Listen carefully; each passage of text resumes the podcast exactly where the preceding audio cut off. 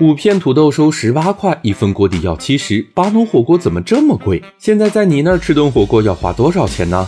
商界是一斤，赚钱随身听。两块一斤的土豆切好送上火锅桌就能卖两块一片，这样的火锅生意不得赚翻？可事实真是如此吗？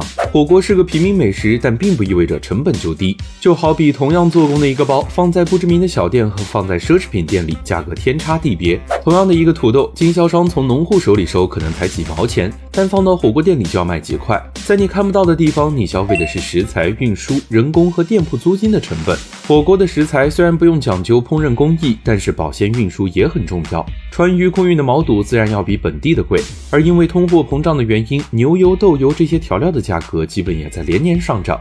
产品更贵，调料更贵，一顿火锅的花费自然也就贵。下馆子吃火锅，吃的不仅仅是食材本身。如果真觉得太贵，为什么不买菜自己在家煮呢？